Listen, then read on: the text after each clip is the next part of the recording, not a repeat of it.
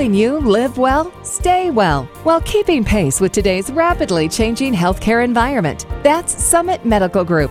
And now it's time for SMG Radio. Here's Melanie Cole.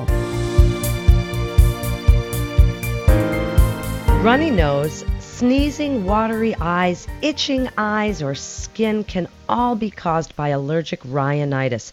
What is that, and what can you even do about it? My guest is Dr. Alan Goodman. He's an allergist and immunologist with Summit Medical Group. Welcome to the show, Dr. Goodman. Tell us what's allergic rhinitis. Well, I think that with your introduction, you got it all uh, down. It's the classic symptoms are the runny nose, the itchy eyes, the sneezing, uh, you have coughing. Coughing can come either from the chest itself or as the postnasal drip goes down the back of the throat. So we've got some symptoms. People have these symptoms. How do they know it's not a cold? Uh, well, if they have a fever, they don't have allergic rhinitis as itself. Now, sometimes allergic rhinitis may be associated with what's known as a comorbid condition. That is another condition that may be a factor in someone who has the underlying problem. If someone has allergic rhinitis, their nasal membranes may get blocked, and they may be more, more likely to get a sinus infection, and that's a complication of allergic rhinitis. Or if they're having wheezing or shortness of breath, again, another complication of allergic rhinitis known as seasonal asthma or allergic rhinitis induced asthma. Typically, with allergic rhinitis, you're going to have a clear discharge. If it's a colored, uh, very pussy looking, again, that's probably not going to be allergic rhinitis. And what would increase somebody's risk for this, Dr. Goodman? Are there certain triggers out there? Are there certain risk factors that would predispose someone for this? You have to be exposed. People are not born with allergic rhinitis. This is something that you need to have exposure in order to develop it. Uh, the typical story is someone who moves from a different part of the country or a different part of the world, and all of a sudden they say, "What happened to me? I never had this before. I'm sneezing. I can't breathe." And then after they go back to from where they came, whether it's a different country, typically in my practice, someone who's uh, come from Asia or South America, they've never been exposed to the tree pollens, which are very prominent in the Northeast. If they go away from these things, they will never have another problem. Or the other classical case is, oh, I got a pet about a month ago, and for three weeks I've been absolutely miserable.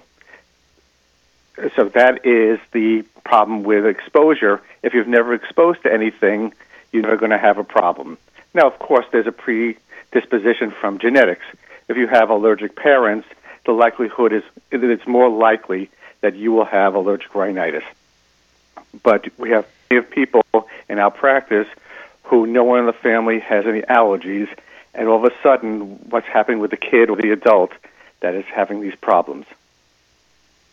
So, pollen, pet dander, mold, there are all of these substances that if you were never allergic before and you come around these substances, you could have these reactions to them being in a different part of the country, anything like that. So now how do you diagnose it and then tell us about treatments? Well, the first diagnosis in any sort of medical condition is listening to the patient. They're saying what's going on. With allergies, we want to look for patterns, we want to look for clues the typical thing for these seasonal allergies is that, was oh, it every March, April, May? It just happens. I just feel miserable. My eyes start tearing up. I start sneezing. So that is how classical symptoms, and then we could do allergy testing, either a skin test or a blood test, to confirm that this is going on. Again, another question that comes up is like every time I go into the house with a cat, I start sneezing. So these are the clues that there is allergies that's going on. Then what do you do to treat it? Okay, that's an interesting question.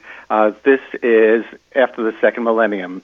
Uh, previously, anybody who needed any sort of allergy treatment uh, would have to go to the doctor's office and get the medications.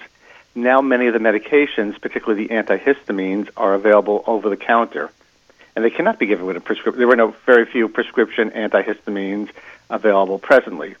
So, as the doctor, as the allergist, I'm seeing the more complicated cases because I'm seeing the ones who have failed the over-the-counter medications.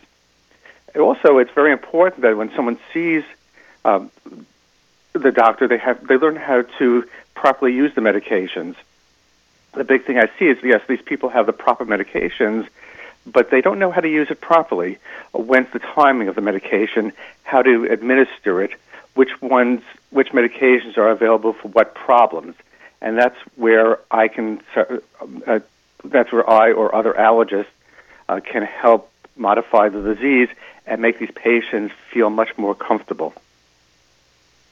Well, Dr. Goodman, I know exactly what you're talking about because I know people that have inhalers and they don't seem to work for them and then when I watch them do it they are not even using it correctly. So uh, I hear what you're saying about maybe not using your meds correctly or not, you know, taking them, maybe not adhering. So then what about allergy shots? We hear about these all the time. Are these applicable in allergic rhinitis? Oh yes, uh, that's the bread and butter. That's the the patient for whom the allergy shots are well designed. With going back to the earlier statement, allergy allergies are we want to see cause and effect, and the more cause and effect relation correlation that there is, is the more likely that the allergy shots are going to be effective. Allergy shots are injections of the things to which you're allergic. So, for example, if you're allergic to the tree pollens and you're exposed to the tree pollens, 95% of those people will do a lot, lot better with allergy shots. Now, the other question to ask is it necessary? And the patient has to be very motivated to have allergy shots because allergy shots are very time consuming. So we sort of break into the categories. The, although the shots will be likely to work, it has to be determined is it worth it for the patient? If someone has only one week of severe symptoms, it might not be worth it for the patient. However, if they're miserable, and which is a fair number of our patients, who have problems from March until the first frost, then these patients are more likely to be adherent with the allergy treatment regimen or the allergy shots because these are people who have significant morbidity, significant illness that goes on for many months, and these people want to feel better. Now, what about home treatments, things that people can do to manage their own symptoms? Are there certain things you can do, keeping your house clean, air filters, you know, avoiding those triggers, avoiding those allergens? Is there any way to do that? Okay. With the keeping your uh, with the home environment, again, if you've never been exposed to something, you're never going to have an allergy. So, what can we do to limit the allergens? A nice, cool spring day keep the windows closed. What? It's wonderful out. Well, all the bad stuff is coming from the outside, uh, coming in. In take the history taking of the of the patient, we have to determine: Are you better indoors or better outdoors? And for the outdoor things, you want to keep the outdoors outside and the indoor problems indoors. So if someone has uh, outdoor allergens such as trees, grasses, uh, ragweed, keeping those windows closed using the air conditioning as a filter, not necessarily just to cool the place, but to use as a filter prevents the, the allergens from entering the house. Likewise, if you have things in the house that are problematic, we have to figure out how to get rid of them. If you're allergic to the dust mites, cats, other animals, you want to get rid of these collectors of the dust or these allergens, removing the carpeting, uh, just minimizing amount of stuffed animals, keeping the animal out of the bedroom. People always ask about air filters uh, for inside the house, and they're really overall not very effective. Where they may be effective is for patients who have animal allergies because the the cat, the dog allergen is more buoyant, so they're more likely to be trapped by the air filters. While the dust mites are a heavier allergen, so having an air filter is less likely to be of any benefit. It may make your house a little less dusty, but don't count on it for making it less allergenic. And we only have a couple of minutes, Dr. Goodman, left. But tell me about, uh, if you know, controlling dust and dust mites, and you've talked about that. Do you feel that some of these bedding and sheets and things that people can buy at various stores, do these really work? These anti-allergenic, you know, sheets and blankets and those kinds of things. Do those work? They work to a point. Again, we have to figure out what are we trying to trap. The dust mites, trapping uh, those dust mites and the dust mite feces inside the mattress so they don't go, so they don't get breathed, inhaled, is going to be effective. Those covers are not going to be effective if you have the cat sleeping on your bed because that is something that's going to be exterior.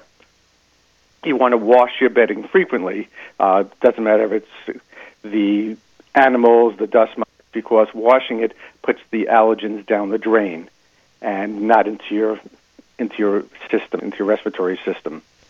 Dr. Goodman, in just the last minute, would you please wrap it up for us about allergic rhinitis, the most important information you want the listeners to know, and why they should come see you at Summit Medical Group? Okay. Uh, in summary, we have to limit the exposure of the allergens to make it most effective, the treatment. No, no exposure, no treatment.